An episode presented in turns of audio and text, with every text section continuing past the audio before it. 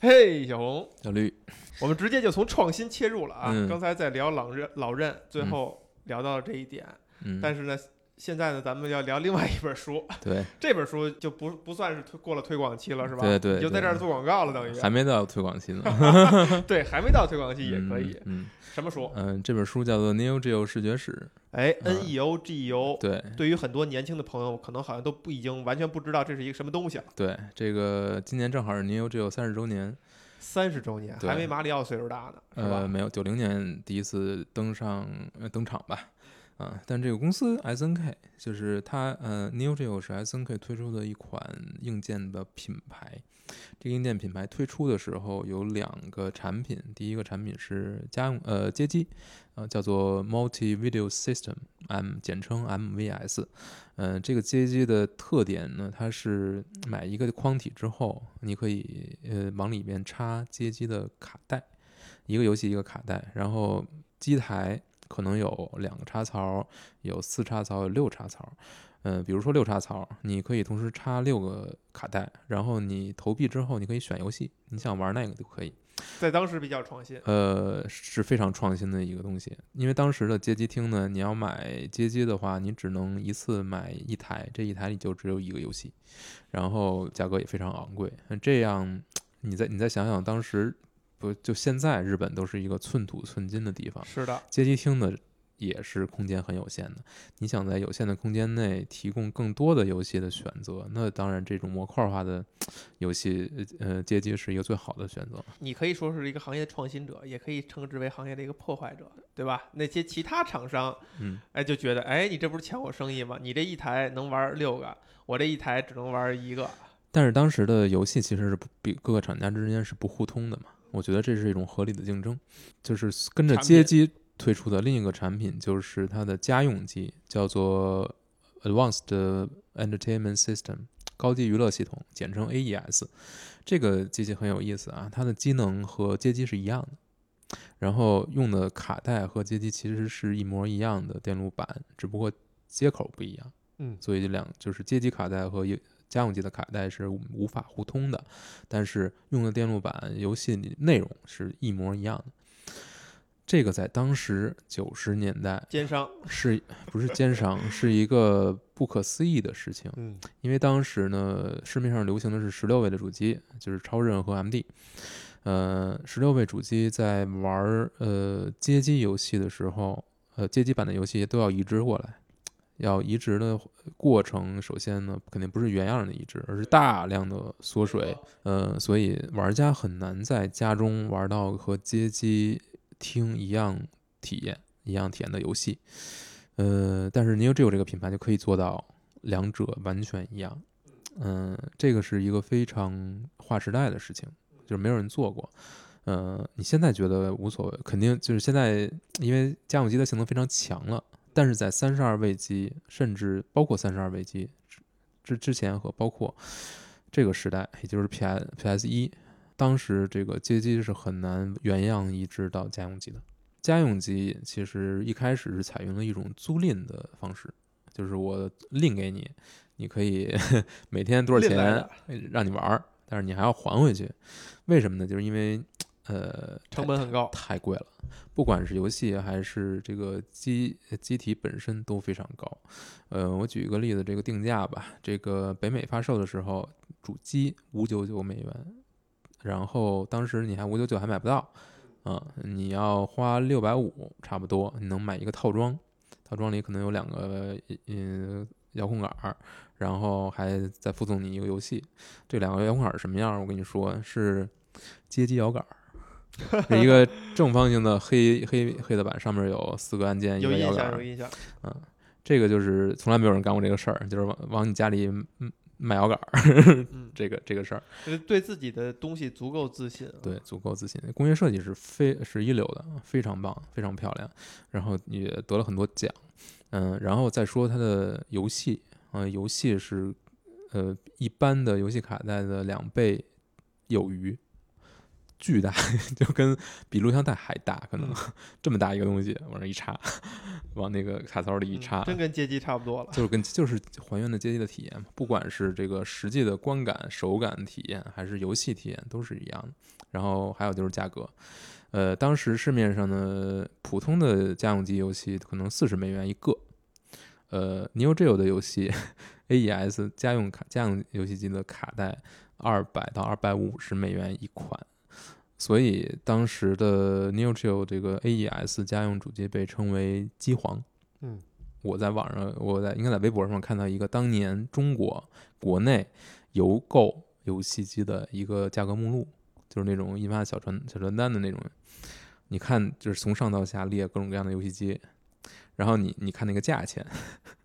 就是 Neo Geo 肯定在最底下嘛。机皇，Neo Geo，然后你看那价钱比别人多一位。Neo Geo AES 主机其实是一个十六位主机，但是它因为有两个芯片，一个十六位的芯片，一个八位芯片，所以加起来它当时号称是二十四位主机。也就是说，它的性能是远远碾压当时的其他的主机的，什么超任、呃 MD 什么的都根本就不在怕不在话下。完全呃，就是你可以是，你可以这么理解吧，就是它是属于二 D 时代的一个二 D 性能顶尖的一个封顶的一个主机，后面的三十二位主机都是打主打三 D 了。我对这家公司啊，SNK 啊也好，NEOGO 也好，这个最早的印象啊，我觉得我的抽样可能代表一个这个广大是一线城市成长的这种跟游戏若即若离关系的一种年轻人啊。当时最大的印象就是 S N K 的游戏，就是格斗游戏，就那些格斗游戏哈，那就好像那个时代，只要是格斗游戏，只要不是街霸，就是他们家的啊，印象很深刻，而且都是比街霸要更看上去更。更怎么说更贴近生活一些的感觉那种那种人物，这个就很有意思。就是两家的设计理念，从个人角度，首先我是一个 SNK 的粉丝，所以说话我说话可能会有一点偏颇，我先交代一下啊。但是 SNK 他们的设角色设计师其实有评价过这个街霸，呃。对方就是他们的 友商，友商就是说，S N K 的角色设计呢，嗯，基本上还是往一个更偏人类、更偏现实中的人的这个方式去设计，所以他穿的衣服你基本上你都可以穿出去，他才是真正的街头。对，但 Capcom 就是另一个，就是对吧？偏幻想了，就偏幻想，往那个方向去了，比较夸张。嗯，但这个其实挺说明一个问题的，就是我觉得 S N K 最让人。呃，留给人留下印象最深的，倒不是说它的对我来说不是对战，不是格斗游戏本身的系统，不是这些。当然，我也我也很喜欢，但我给我留下印象最深的，其实是它的呃讲的故事，它角色的背景故事，这个角色本身的设定，这些东西其实是最吸引我的，包括它的美术风格。我们之前说这个它的角色设计啊，我觉得把人物限定在普通人。虽然有高低胖瘦，有很多不一样，但基本上都是很普通的人类。限定在这一点之后，你再去做设计，其实是受到挺多限制的。尤其是在电子游戏这个强调夸张的视觉效果，强调这个非常炫目、非常天马行空、天马行空的想象力。对你把它限定在一个普通人，你不可能做通过，比如说弄特别夸张的肌肉，当然也有一些夸张的肌肉，但是就是。这个对于设计角色设计来说是一个非常大的限制。其实，你而且你这个穿着的可能还是更普通的一些服装，那这个就要求你对角色的把握要非常的精到，才能让这个角色一下就能够立到 这个玩家的心里面。这一点我觉得就是他做的特别难得的一点，就是从开始一直到最后他。基本上，我觉得水平水准都是非常高的。这个角色的服装设计、角色的发型，然后他的行为举止、各种各样的动作、姿势，呃呃，台词，所有这些，就是无出其右吧？我觉得是，就是那种非常非常能够一下到位，抓住一个典型。我以前一直在说哈，你不是一个特典型的一个格斗游戏玩家，而且我还觉得你喜欢格斗游戏还挺让人吃惊的。因为它牵扯到这种，又通过形式上特别特别的具象到与别人竞争、与别人比较的类型，可能一直以来不是你的菜。所以你喜欢格斗游戏的点，我觉得可能跟广大的玩格斗游戏的死忠粉丝还是不太一样的。嗯，这也是为什么可能你更会更喜欢 S N K 的游戏吧？对，就是你其实喜欢的不是它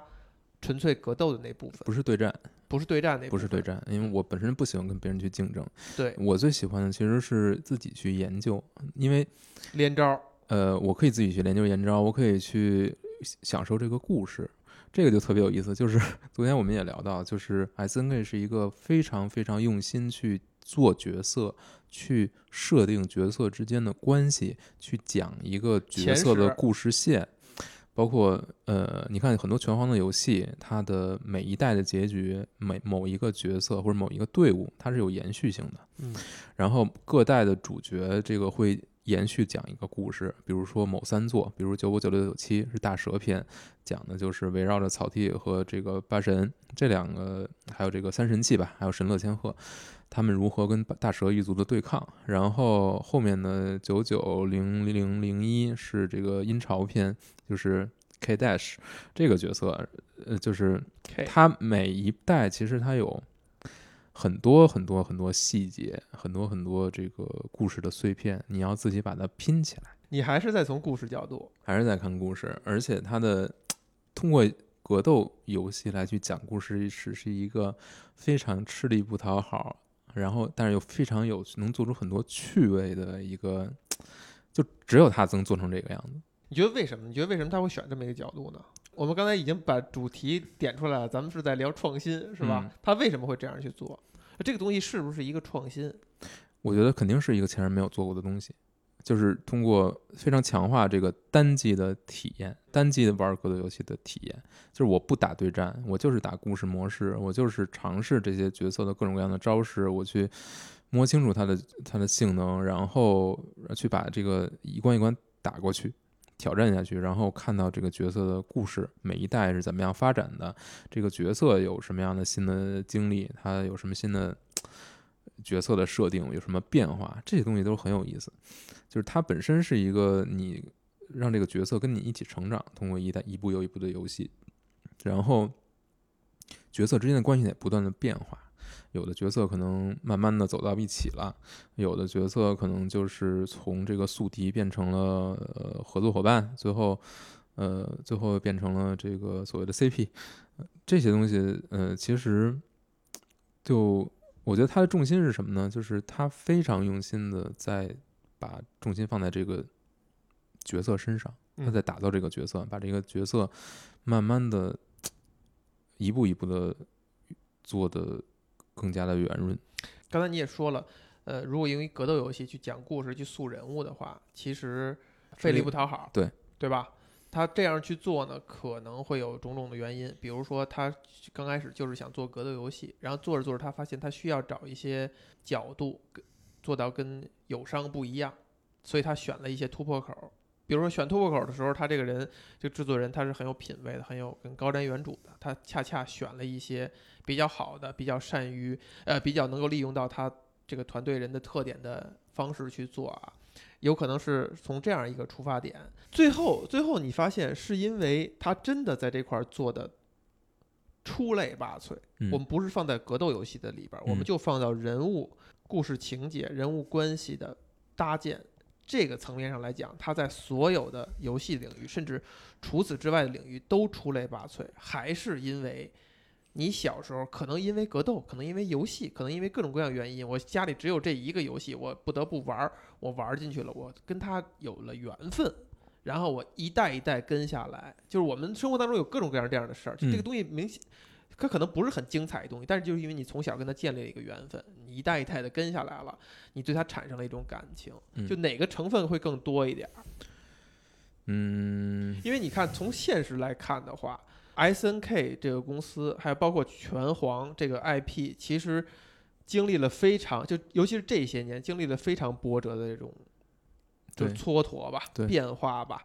呃，几易其手，甚至有可能他就继续不下去了，然后大家又在怎么样程度上去坚持，他其实感觉他的命运没有那么平坦，对，那很容易让人想到，就是你比如你这个东西做的不足够好，或者喜欢的人不足够多，或者是怎么样，或者有一些其他原因。呃，有几个原因。嗯呃，首先是它的硬件的失利，哎，呃，这个是比较大的原因，就是它新的硬件没有像过去的最初推推出的那两个硬件那么成功。比如它推出的 Neo Geo CD 是想要把这个游戏成本、游戏的购买成本大幅降低，从可能二百多美元降到四十美元。但是它因为它的 CD 呢用的单倍速光驱，所以读取速度极慢，这个是导致它的 CD 最终没有成功也。就是说它有一些商业上决策的失误。是，的，呃，然后比如说它的 Neo Geo Pocket，哎，我刚才有一个话头没说完，就是因为这个，就是我对这家公司最早的印象，除了格斗游戏，还有就是小时候见到的，或者已经不算太小的时候了，见到那种非常酷炫的一款掌机。对，那个其实跟我手里的 Game Boy 比，我觉得就相形见绌。但是那台掌机给人的印象就是非常贵，而且游戏少，但是实在太酷炫了。但是游戏好。对对对，就是少而精。但是它最面临的最大一个问题就是 GB 实在市场占有率太高了，而且这个就在它刚刚打开一些局面的时候，这个母公司就是 SNK 被这个被收购了嘛，然后顺便那个公司没不仅没有支持 SNK，就是继续做电子游戏，这是他一开始的一个承诺，反而就拔管子，嗯，就是那个首先对对街机的支持停了，然后家用机卡带的生产砍了，然后呃那个掌机的推广和生产全全砍，一下就把这个 SNK 搞死了。但其实当时嗯 Neo Geo Pocket Color 后面那个彩色版已经在北美占据了百分之二的市场份额。百分之二。你别笑，你想想你要面对的可是口袋妖怪，唉，其实已经非常多了。就是那我要真是这个市场占有率的，我觉得在中国能看到就已经不错了。对我身边有人能够能够有一台，就已经哇，就已经、嗯，总会有人有，总会有人有的。嗯，对，就是这个这个产品等于也失败了嘛。然后它这个被人收购，然后收购之后又整个都停产了，这个都是促成它最后呃慢慢这个品牌会受到一些影响的原因，但并不代表呃玩家不支持它这个品牌，不喜欢这些人物、这些过去的作品，还有他这些知识人物那些。作品，嗯，真的是因为做得好，还是因为当初比较标新立异比较少？现在我能想到，比如像《饿狼传说》，像那个那叫什么什么丸合金子霸王丸、霸王丸噬魂，噬魂，嗯，这些，我我我这么说吧，你现在去看二 D 游戏，不管什么二 D 游戏，真正在品质上能够达到当时 SNK 的 Neo Geo 平台那些二 D 游戏的，不管是就是说不管是格斗游戏还是平台射击游戏，能达到那种那种品质的也是很少。嗯，就是它是确实是出类拔萃的，就是二 D 动画做的就是二 D 的巅峰，画面的巅峰，你到现在也没有人能超越合金弹头。合金弹头。合金弹头的动画啊，这这被老 P 那这夸的都没边儿了，就是在那个狭小的空间下能够做到那么丰富，而且合金弹头给我一个非常大的一个触动是在于，那是一款很幽默的游戏，对，那时候非常少见，而且它不是主打幽默，它不是说我就在讲幽默这事儿，嗯。不是的，我还是一个平台的一个射击的一个过关游戏，但是我把助幽默当成是一个辅助的元素，所以呢，你现在回头去看，你可能觉得哦没什么，但其实 SNK 在当时的业界是做了非常多的创新的，不管是它跟 Capcom 竞互相竞争，去不断的革新这个格斗游戏，呃，可以说是如果没有 SNK，卡普空现在还在做呃街霸二，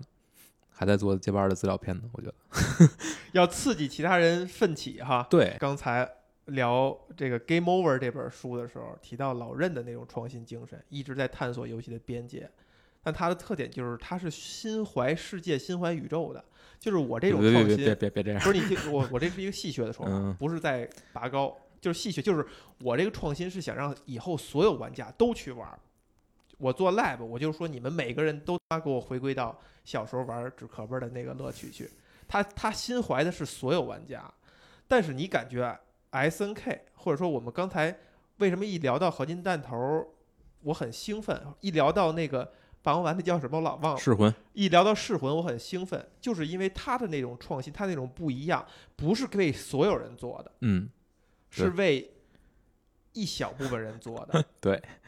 那个东西是代表着他认为的更高的品位和更高的欣赏水平。，对，他觉得不是所有人都接受，对，这就是我追求的。这个创新是完全是另外一角度的创新。这个创新，用我现在特别爱说的话，就是非常的性感，就它不是一种心怀天下、心怀宇宙的那种气魄，但是它是一种就是做给知音，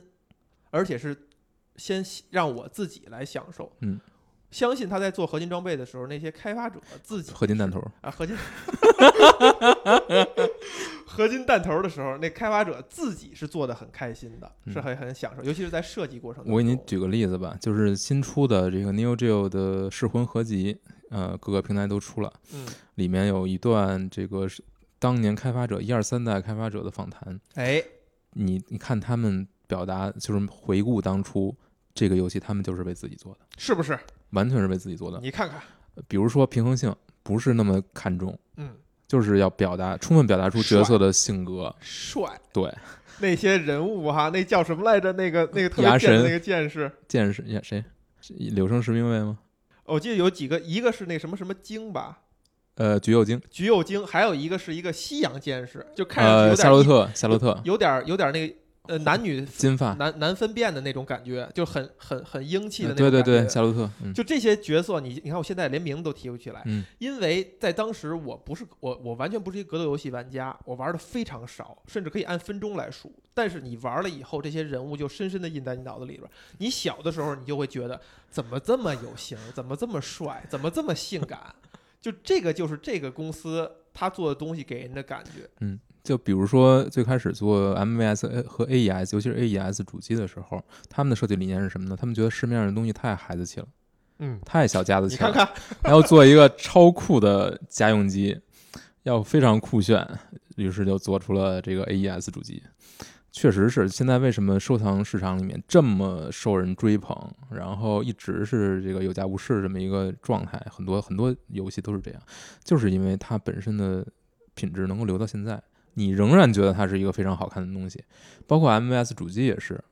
主机的还有这些它这些游戏的包装盒这些东西，留到现在，你仍然觉得它是一个特别好的东西，性感。经受住了时间的考验。说到这儿哈，嗯就是一个灵魂拷问。嗯哎，对、啊，你夸老任，这吹老任 也也是一把小能手。嗯如果硬要把这两个对立来看，嗯一个是心怀世界、心怀宇宙的，希望全世界所有人、全年龄、嗯全地域是吧？嗯全球都要玩我的东西，还是说我就先要取悦我自己，我要做到非常高的品位，非常独特。其他人你只是有来你喜欢的人，你就膜拜我，你就跪舔我。但是很多人可能你连看都看不见我，哪个会让你觉得更好？我肯定是 S N K，我就是我肯定喜欢的是 S N K，就是说 S N K 在我这儿可能会比老任还高，高一就是优先级会高一点。嗯，因为就是我觉得哎呃老任是非常好的，就是可可以远观的，哦，就是可以远观，就是你觉得他老任就是可以拯救业界就靠他了，你知道吧？就是你的事儿了。呃其他就别想了。嗯，但是 S N K 就是属于那种呃 soul mate soul mate，就真的是他是能，就是就像你说的那种，你可能不会玩很久，但是他能够直接印到你脑子里面，就是他能够抓住非常多的那种人物的原型。我觉得就是他的人物只要一出手，就是能够让你觉得合情合理，然后又非常的能够给你留下印象，有有特殊点，然后又没有那种非常夸张的东西去去去打动你，对啊，这就很多很多很多很多。它在它系列的内部仍然是这样。你看，相比而言，拳皇可能是受众或者说知名度更高、更高的一款作品。那这个作品我反而就没有留下那么深刻印象，可能也就是边边角角的人物，比如说镇元斋，嗯哎，我很喜欢。但是它反而能让我印象深刻的是那种更小众的，甚至更古早的。你想想，那时候我我在呃世嘉上玩噬魂，那都什么画面啊？但是你现在想到，就那些人物就历历在目。嗯它比你到后来你拳皇都出到十十级以后，那么精精美精细的画面相比，它更印在你脑海里边儿。你只玩了那么有限的时间，它更印在你脑海里边。因为您玩太少了。我玩拳皇的时间肯定是要比噬魂要多很多哦很多的，就是成倍的。因为嗯你比如说呃格斗游戏嘛，就是就是我玩这种游戏，肯定就是身边一定是有个朋友，我自己是绝对不会玩的，有朋友一起热闹一下玩。玩拳皇的时间肯定虽然也不多，但是肯定是比噬魂要多很多很多的。嗯，但是你现在仍然觉得噬魂就不一样。太酷了，嗯，就太酷了，它太它太不一样了，它太不一样。当时也都也都是大家也都是这种感觉，但是它又没有活下来，活下来了。现在刚出了，去年刚出了新作，而且大获成功啊。是吗？对，也谈不上大获成功，因为格斗游戏现在都卖的不好嘛，一般般嘛。但是对于对于这个 S N 新生的 S N K 来说，已经是它口碑非常高的一部作品了。而因为它是回归了呃初代的那种那种逻辑，就是不追求连招了，就是追求刀刀见肉，只要你呃酷炫，一一个重斩砍中了，就是三分之一血，就是它首先画面变成了就一个水墨偏水墨的那种风格，然后精度也上来了，也是虚幻引擎做的，然后关键是它的玩法不是不追求这个非常快速的这种游戏了，就是不是拼手速，不是拼连招。这种东西了，就是一个只要别人打中我，就开始开始连招，连连几百下那种，那个方向可能是格斗游戏的真相。你如果做到这个这个方向上来的话，你可能就不是在做所谓的格斗游戏，是一个新的东西。嗯我觉得这就是噬魂一开始跟其他格斗游戏不一样的地方，对，就是它不是一个你就不能拿它拿它当一个格斗游戏来看。嗯，刀就剑因为我不喜欢格斗游戏，那嗯我就解释不了为什么噬魂给我，虽然我连名的人都都忘了哈，但是我就不，你那些意象、那些印象就停留在你脑海当中。嗯，我觉得很大一个呃原因可能是它的设定，这种和风的设定，呃，还有它这种武士的设定，其实对你来说会更有陌生感，这是一点。另外就是它的角色设计本身是非常的，我觉得把握的非常好吧，就是这个度。如果 S N K 这个团队核心那些人没有在变，他们的创新的动力来自于何处？一就是 S N K 一直在做的，就像你说那样，他是在做一个领先，不是完全的那种领先于别人，在技术层面领先于别人，而是他要追求一种跟现有的东西不太一样，嗯，而且品质更高的那种那那那种感觉。对，就是现有这些东西，我也天天在玩游戏机，我就是觉得它不酷，嗯我，要做一款更酷的游戏机。对，所以你说他们最强的能力是什么？我觉得可能就是它的设定能力，就是各种方面的设定能力，故事的设定、人物关系的设定、人物本身的设定，这种设定和策划的能力是就是无出其右的。所以这也是他为什么能够活下来甚至重生的一个最大的一个资产，就是这些人、这些角色。这个就很像美漫行业了，嗯，就是美漫行业主打的不是什么美某个作品，而是这个角色，围绕这个角色来做文章。所以你看 S N K 这些角色，就是你能叫出名字来，呃，草直八神你都能叫出名字来，这就是属于你有多少这觉得这对，也不错，呃就是这个是一个很就是很可怕的一个事儿，而且他抓住了很多，我觉得非常有意思，就是他人物之间那种关系，抓住了很多。呃，你说是原型也好，还是最人类人类人和人之间这种最激烈的关系，比如说呃特瑞跟吉斯之间这种杀父仇人的关系，比如说呃八神跟草剃之间这种呃素丽叶，操，也可以吧，嗯嗯，就是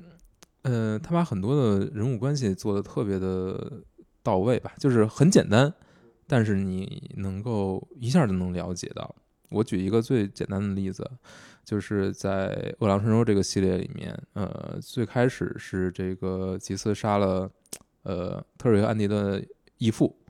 然后呃特瑞和安迪等于是击败吉斯，把吉吉斯杀死了，但是吉斯坠楼了自己。然后在最后一部作品这个《狼之印记》里面，这个特瑞是抚养了这个呃吉斯的一个儿，算私生子吧。所以他又把这个小的洛克霍华德给养大了。洛克霍华德是就他跟特瑞之间的关系就是一种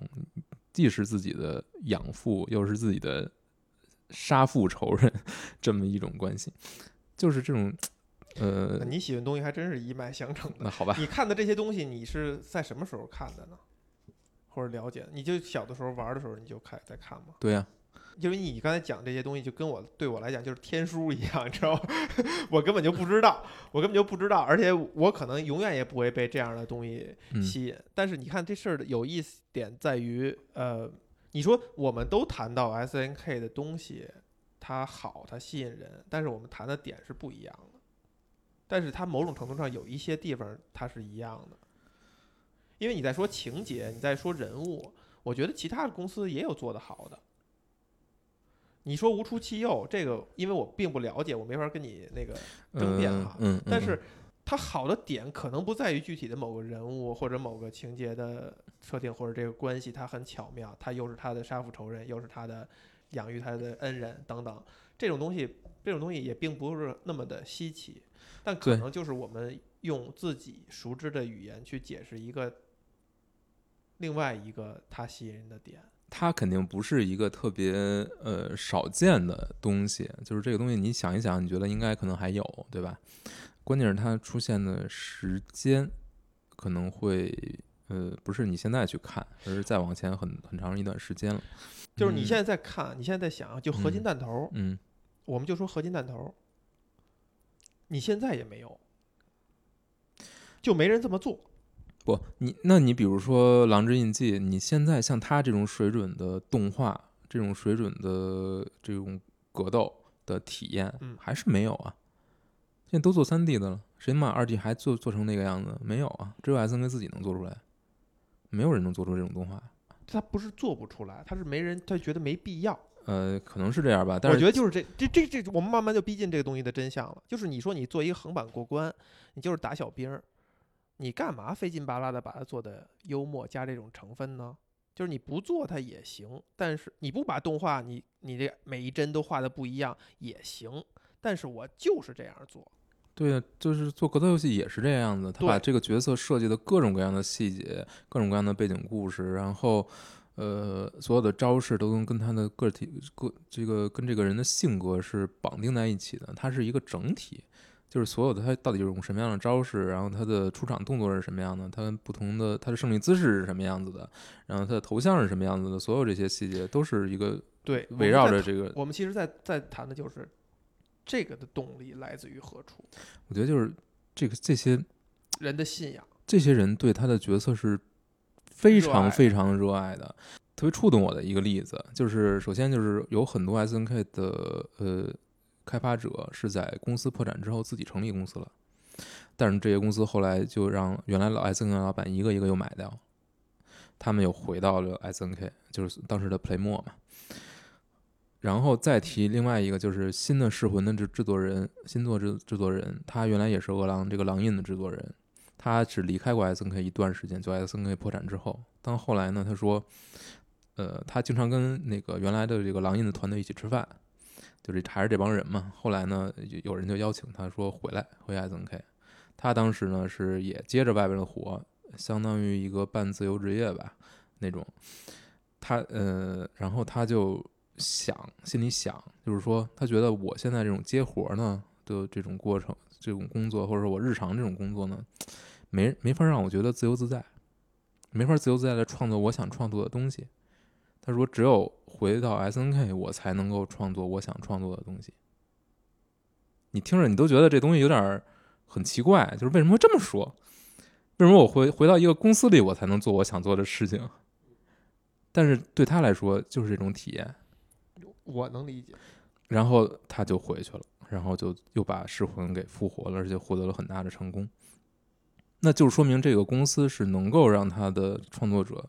他的员工来去做自己，就是把自己的价值充分的发挥出来。嗯就是他做这东西，他真正热爱。对他不是从其他角度考虑的，甚至创新对于他们来讲都不是一个悬在脑子顶上的剑。对他不是一个要别人要求我去创新或者什么的，嗯他做到把这个东西做到极致我。就是觉得我认为这样最好。对，市场上的那些东西做的不如我觉得我现在做的这样的好。再说噬魂，噬魂初代、二代的不同的角色是不同的策划，他们应比如初代十二个人吧，应该是他有四个策划，每人负责三个角色，包括画画画出来，每个人的负责的角色不一样，他们之间就还会有这种冲，就是争论争争论，就是你角色为什么这么强，我的角色为什么不能这么强？嗯，比如说霸王丸设计霸王丸这个角色，就是他的这个升龙嘛，升龙斩就会。特别强力，然后另一个角色策划说：“你这个东西就是犯规，你不不具有平衡性。”然后，呃，就是大家这种关系是一种良性竞争的关系，都想不输给别人，就是我一定要比你做的更好，我不能拖这个这个，不能比较被你比下来。这个我觉得就是可能就是 S N A 这个公司的一个基因。就是他的创作者是真的热爱自己创作的东西，嗯，你能够在很多这种访谈里面看到，比如说拳皇的他们创作这个草地精这个角色，这个过程就是花了非常多的心思，怎么去把它打磨成现在这个状态。他原一开始是不叫这个名字的，也不是这个设定，一开始叫做这个角色叫雾岛祥，是一个格斗家，然后他穿上那身衣服很像九七九八里面的那个安迪那身衣服。就是白色，然后袖口处，呃，裤腿这个裤口处有这个火焰的这个纹饰，但这个角色最后也被推倒了嘛，然后重新又迭代，说重新设定他是一个草剃流古鲁术的传人，他的先人曾经怎样怎样，把他跟日本传说中的这种三神器结合到了一起，然后才设计出这么一个角色，也是经历了非常多的迭代和修改，最后才能一下就获得这么大的一个成功。他也是有这个过程，也是一个你说有没有商业？当然有商业的元素了。但是你能看出他们对这些角色是非常尽心竭力的，尤其是你看噬魂的那个设计师对于他们的角色，每个人都是我这个一定要设计的比你的强，比你的帅，比你的这个更有更有味道，更有这个，就是这个是一种团队内部的竞争，然后能把他们的这种创造力都调动出来。不像一个打工的人在，就纯粹打工心态的人在做事儿了。他不是一个打工心态的状态，这个我就觉得很神奇。因为我，但我不知道 S N K 内部当时年的内部是什么样子的。但你能明显感觉到这个公司里边做事的人不是做一天和尚撞一天钟的状态，他是真的在创造这个东西。其实就是公司允许不允许你是做的东西是取悦自己的。你看最后的结果，我们虽然虽然是过程我不太知道，但是最后结果就是 S N K 没有独立运行下去，那有可能就是这个公司给员工太大的空间，就是你你取悦你自己没问题，我们公司从公司角度上去支持你，那可能如果赶上这个员工是非常有才华、出类拔萃的人的话，他取悦他自己，势必他的受众就变窄。嗯，我举个例子，就是你说这种，就是噬魂。从噬魂一、噬魂二到噬魂三的转变，噬魂三的时候把所有角色、所有场景都全新重绘了，就是没有再用过去的这种美术资料，然后所有的系统也进行了一番大改，然后砍掉了一些很高人气的角色。那这个改动其实就是主创自己为了取悦自己的一个选择，但一下就跟嗯玩家的需求对不一样了。你看。这个事儿咱慢慢接近了啊。老任如果说我主打全年龄，这太好界定了。嗯，全年龄就是所有人，你找一四岁的孩子来，你找一八十岁的老老头来，他都要能接受、能喜欢。它是一个几乎算是可以衡量的，或者你只要有足够的精力投入、成本去调研，你是有办法去干的。而如果 S N K 说我要做一款世界上不是市面上的东西太不酷炫了。太低幼了，我要做一款更酷、更炫的东西。这个酷和炫本身，谁有资格去定义？谁有资格去衡量？它本身就是一个已经有一个明确的指向性了，那就是我觉得酷，我觉得炫。那你是谁？你不能是这个公司，你要是一个某一些具体的个体和个人，那可能散落出来就是这些。你谁负责设计？那就是。从团队层面上，我们非常信任你的品味和呃能力。那你觉得这东西好，你只要直面你自己内心了，我们就认可。那可能最后的结果真的就会有点儿所谓的曲高和寡吧。那可能结局也是这样，就是他在商业层面上没有得到那么大的成功，他可能面临了一些周折，很难去把这个完全的关联起来。因为 S N K 面临的这些困境，其实有很大一部分是因为产业的转型，二 D 转向三 D。街，然后家用机的性能不断的逼近，最终最后超过了街机。但是 S N K 的主要市场是在街机，它的主要收入来源就是行业变化。行业变化，这个是你如果你跟不上的话，你就是跟不上了。所以当时你想二 D 转三 D 呢，导致二 D 游戏让很多人就觉得没有意思，还是没有三 D 的酷炫。我也不知道为什么是这样。但是你要说行业，你比如街机行业。为什么会街机行业会走下坡路？就是因为大家在家里也能玩到高品质的游戏了。嗯，你能玩到。其实从按理说，就是你这公司从商业角度上一个，就是没有那么高的。你的商业模式是没有及时的变化。不，它是有早就有推出家用机，但是你家用机是又有很多技术层面的，你是受到限制的，你你没有成功。比如说你的光你的光驱的倍速是单倍速的。然后你这个光驱，你这个主机的性能是没法跟比如 PS 或者土星去抗衡的，啊，这个很多东西都是，那也是他没有做有各种各样的，嗯，那就是一家公司可能能力就是有始终是有限的，你毕竟不像索尼，它可能主要还是在设计上，对，这就是我们我们刚才说到了，就是你说索尼，你说谁微软有没有钱？有钱，那他有钱就体现在了我在硬件层面上，我永远是。不落后的，永远是能领先的。我至少我在我能用钱解决的事儿，我完全给解决掉。那设计这东西，可能真的就在人的大脑里边儿。那这一块儿我就随缘了。我赶上一个好的设计师，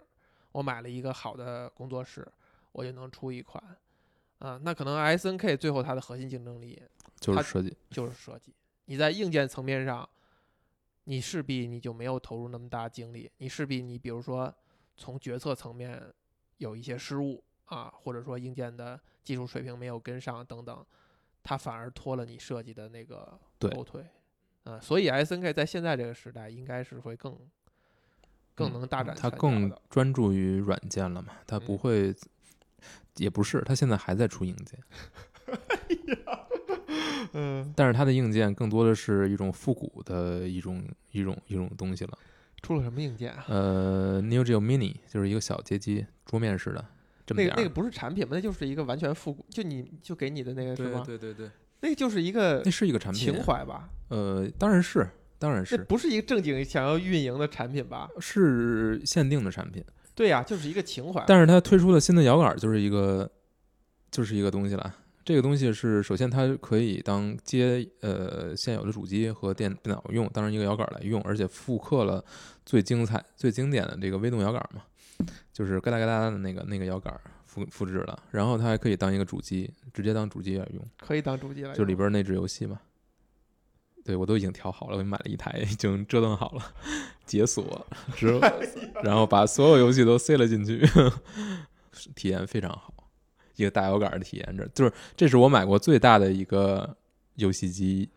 控制器。也是一个最大的游戏机，它比 PS、Xbox、呃呃 Switch、VU 什么加起来都大。一个官方的 Neo Geo 硬件，然后今年还要出一款呃家家里的那种街机，就是多大个？就是摆桌子上的，就是原版大小吧，立着的。嗯，因为原来的机其实不大，因为它二十五寸屏吧，好像就是只有二十五寸屏，其实不是特别大。它是分上下两部分，底下就是一底座，就是你可以不要。但是你要的话，就是一个完整的街机体验，上面那个是可以放在桌子上的。现在还在出这种硬件，然后它的硬件品质我觉得也还好嘛。就是你有这个 mini，因为它没有复刻这个微动的摇杆和按键，所以有很多人有诟病。那还是基本还是一个情怀吧。对，但是摇杆就非常不错了，就可以可以直接玩这个 PS 啊、NS 的游戏。所以说到这儿，你会觉得 SNK 它最大的魅力？就如果用抽象的方式去说的话，会是什么呢？那可能就是审美吧。审美，嗯，一种非常独特的审美，一种你再也见不到的一个审美。我要再把这个动画的精度、这个丰富程度调升百分之十，我可能又付出了两倍的努力，但是只提升了百分之十，而这百分之十对于很多大部分玩家来讲，他可能。就完全忽略掉了，或者他可能连看都。但这就是最吸引，比如最吸引我的就是这些，或者说他他的最核心的粉丝最在乎的，其实就是他这种额外做的这些东西。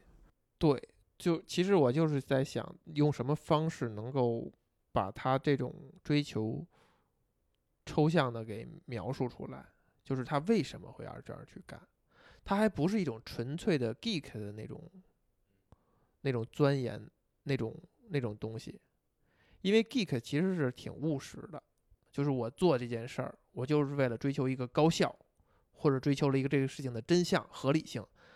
但这一点显然不是，就是我我花几倍的努力，我去只提升百分之十，可能是很多人觉得很傻的事情，而这种追求为什么能够在外部层面又能够打动一些人？不能说打动吧，就是可会让别人注意到。而我相信，比如说你也不一定能完全注意到。我就是说，哇，这这一拳比那个友商做的那一拳做的要更酷炫。可能你谈的时候，你也不会这样去谈，你也不会从这些点上谈，觉得是他吸引你的。你可能会谈了人物设定，谈谈了谈了剧情等等的。但是可能那那一部分也会被人看到。比如说历代的拳皇，它的结局每个队伍可能都会有自己的结局，然后有的结局其实就是很搞笑的，反而是这些结局特别让你记忆特别深。就除了那些正统的有故事剧情的结局，反而那些特别搞笑的，比如说龙虎队的每每一局每一座可能都比较搞笑，都是后来变成一嗯一个笑料队了，就是所有的结局，包括这个韩国队，就是金家帆和两个徒弟之间这个这个陈国汉陈国汉、蔡宝奇，嗯、这些东西都是特别能够嗯特别特别幽默，然后又不是那种恶搞的那种幽默，呃怎么说呢？就是很正经的，也挺恶，就是一本正经的在那个在搞笑吧，就是你会你会觉得特别放松，这种东西你在电子游戏里你可能都很少见到，就是就是很放松的去把这些角色这这个放到这个非常轻松的语境里面去描绘他的那种状态。如果抽象来说呢，它比流行文化再稍微高一点点，只高一点点。如果街霸是流行文化，或者说是在这个狭小领域当中的流流行文化，我觉得街霸是这样，就是他是真的是在认真的做对战，他一切都是围绕在围绕着把格斗做得更好，格把这个东西做的平衡性更好，然后做的更加适合对战。他是在追求格斗呃格斗游戏领域的这个顶峰，他是那个他就像他的主角一样，我是在追求呃最强。可是他反而是在，他他是反而是破圈儿的。对呀、就是你像追求嗯这个游戏的顶峰、平衡性啊，各种东西，对对对，可玩性它是在往往技术方向，对，他是往他是在往专了钻，对他是在往服务这个狭小的我通过格斗游戏我要成为最强者的这部分人对这块儿钻，但是他这个游戏反而是破圈儿的。也谈不上吧。就是或者说它的知名度可能更高，当然可能我觉得这这是影视化的，我觉得这是历史因素，因为它毕竟是一个这个真正的格一对一格斗领域的游戏领域的鼻，也它不是鼻祖，但它是真正让出名的那个，真正让它流行起来的，成为一个现象的，就是这样，世界吧。就是这样，就是这个流行这个现象，好像跟他追求的东西没有挂，没有很直接的挂钩。没有没有任何问题啊，因为他追求的就是我要打造出这个东西，我创造出这个东西，然后不断的我去我去把它往前推，就是从从技术角度，从这个对战角度去往前推。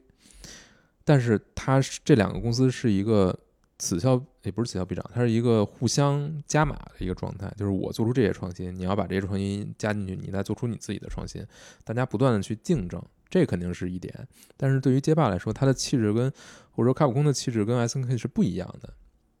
就是起码格斗游戏这一部分，它更追求的是真正的对战方面的这些乐趣。也不是说 S N K 就没有这方面的乐趣，但是 S N K 在另一那在格斗对战之外的部分，它同样它付出了可能更大的心力，我觉得远比卡普空要多。卡普空的角色设计还有他的角色的背景故事，相对来说还是比较简单的。所以你看街霸的人物，可能你确实你你很多都你嗯嗯而嗯有有知道他，就是你这个名字你都很熟，呃，布兰卡、桑吉尔夫，什么的这个完全不熟，我完全们都不熟直接叫外号是吧？嗯对，但是你知道是谁，对不对？嗯，但你知道他有什么故事吗？并不知道。对吧？啊，其他的人也一样，不是这不这个这个这我我当然是我在我把这个东西解构掉了哈嗯，就这么说吧，街霸如果你把它当成一个你你不打对战，你自己去玩儿，可能没什么意思，就真的没什么意思这个游戏了就。我们如果把自己退回到一个就是小的时候那个状态，嗯小的时候为什么也会觉得合金弹头就是很酷，就是比马里奥酷啊？虽然很多人会抬杠，这俩没法放在一块儿比啊，但我觉得就可以放在一块儿比。就是它为什么会那么酷，然后为什么噬魂就那么酷，就比街霸酷，就比甚至什么真人快打要酷，真人快打黄暴啊，已经很酷了，但是噬魂就是格外的酷。你刚才说了一句话让我很泄气，你说噬魂，比如说它的那种和风对你很有陌生感，是这样的，那可能一下就解释这些问题。但是除此之外还有吗？可能还有，就是为什么我们一个非常小的、很没同样是很没见过世面的嗯，一个小孩儿，仍然是能比较出来这两个游戏哪个更酷？呃，我觉得是可以的，对，是可以的。为什么能比较出来？就为什么这个东西是是通的，还是说？你比如说，我们是咱俩是我觉得噬魂，咱俩是个例，比如大嗯部分人会觉得，嗯呃，但噬魂有什么意思？就当然是街霸，不呃，什么是合金弹头？什么破游戏？那还是玩马里奥？嗯，会不会我们是个例，还是说其实它是一个共性？就是都会，你明眼人都会觉得，呃，我觉得这个就是这就是一个玻璃二象性了，就是你没法去解释，你没法去说的，不言说的可能是可以的，呃你，知道吗？就是说，就是他是把你当一个孩子，嗯他还是在把你当一个，如果你愿意，能看到更多的东西。就是老任，我们在夸他很多点啊，这这个不是说贬义踩一的意思，就是夸他很多点，全年龄也好，但是某有些时候你就觉得他就把所有他的用户都当做孩子嗯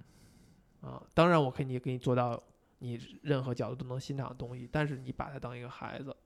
但是你就觉得合金弹头就没有把你当一个孩子。嗯他把你当一个你懂得欣赏、有能看到很多面的一个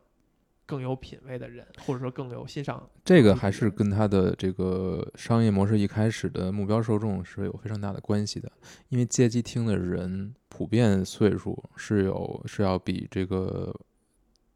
肯定比老人的目标群众要高，这是一个角度，这是一个角度，这是一个商业角度。但他要有可支配收入，他才可能去街机厅啊，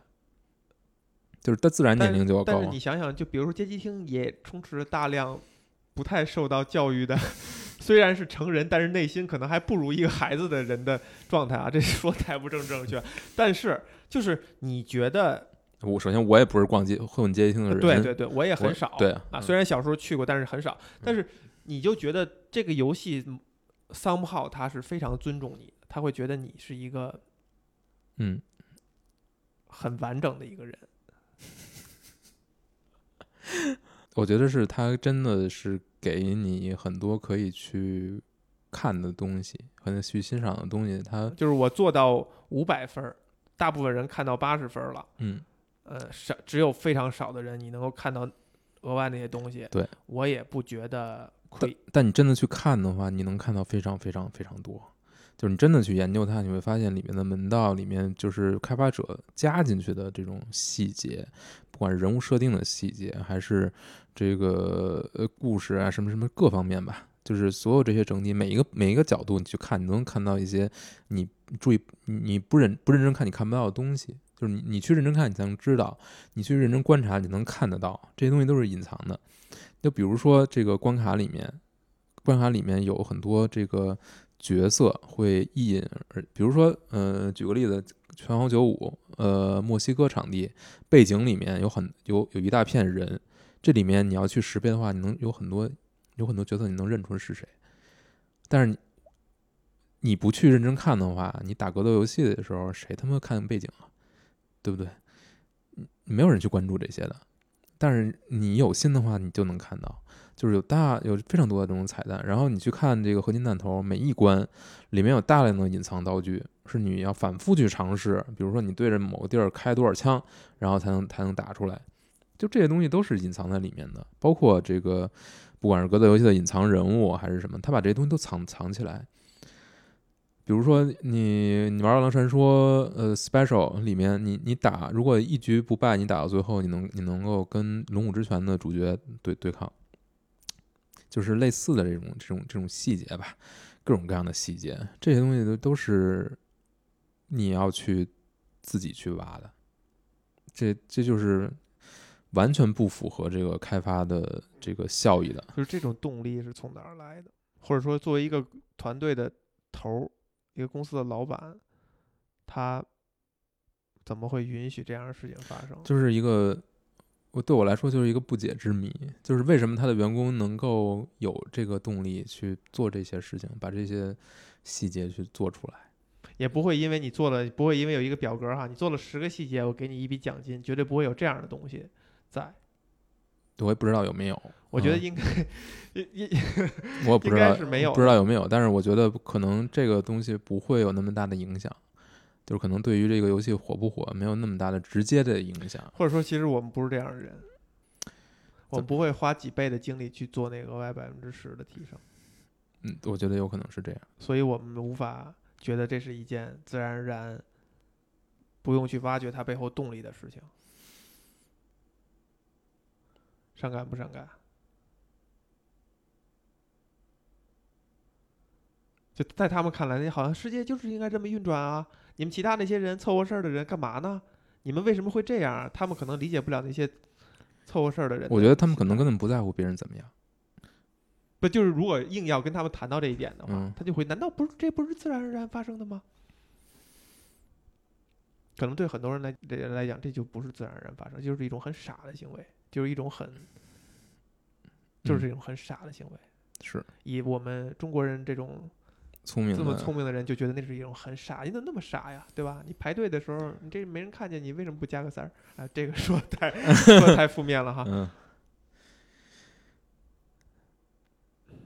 嗯，我觉得就是就是这就是一个最大的不一样。嗯，我现在是越来越能理解了，就是说为什么他们会做到这一点。呃，还是看怎么说呢？有一种可能就是这个公司确实是给自己的下面的这些做事人很多空间，嗯、对他们没有那么高的要求，或者说在那个那个时间点、那种也不是没有那不是，那不是。我觉得不是，不是他们呃，比如说我翻译他们这个 S N K 内部员工的这种访谈，他们其实也是受到非常强的这种进度的压迫的，也不是压迫吧，就是要求，包括这种加疯狂加班儿，对，那为什么还会有这种动力去做到自己满意？这个真的太难解释了。呃，老任也是这样，然后宫本茂现在天天加班呢，不，他天天加班可能是他的生活方式，对，但是他下边的人嗯，干活的人可就不一样了。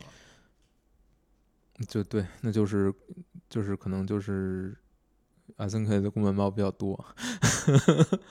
就是就是这种人聚集到了一起，又是一个偶然偶然，我觉得不是，而是这种没有，就跟宇宙的创造一样，也就是一个物以类聚，人以群分，就是可能就是源于这个公司的老板是什么样的人，他的行事方式是什么，他能够吸引什么样的人到自己的身边，这就会直接影响整个公司的气质。然后这些人遇汇聚到一起，他就会影响下一波人到底选择什么样的人，我很惭愧，他的标准是什么样？为什么？我不想录了，行吧，到这儿吧。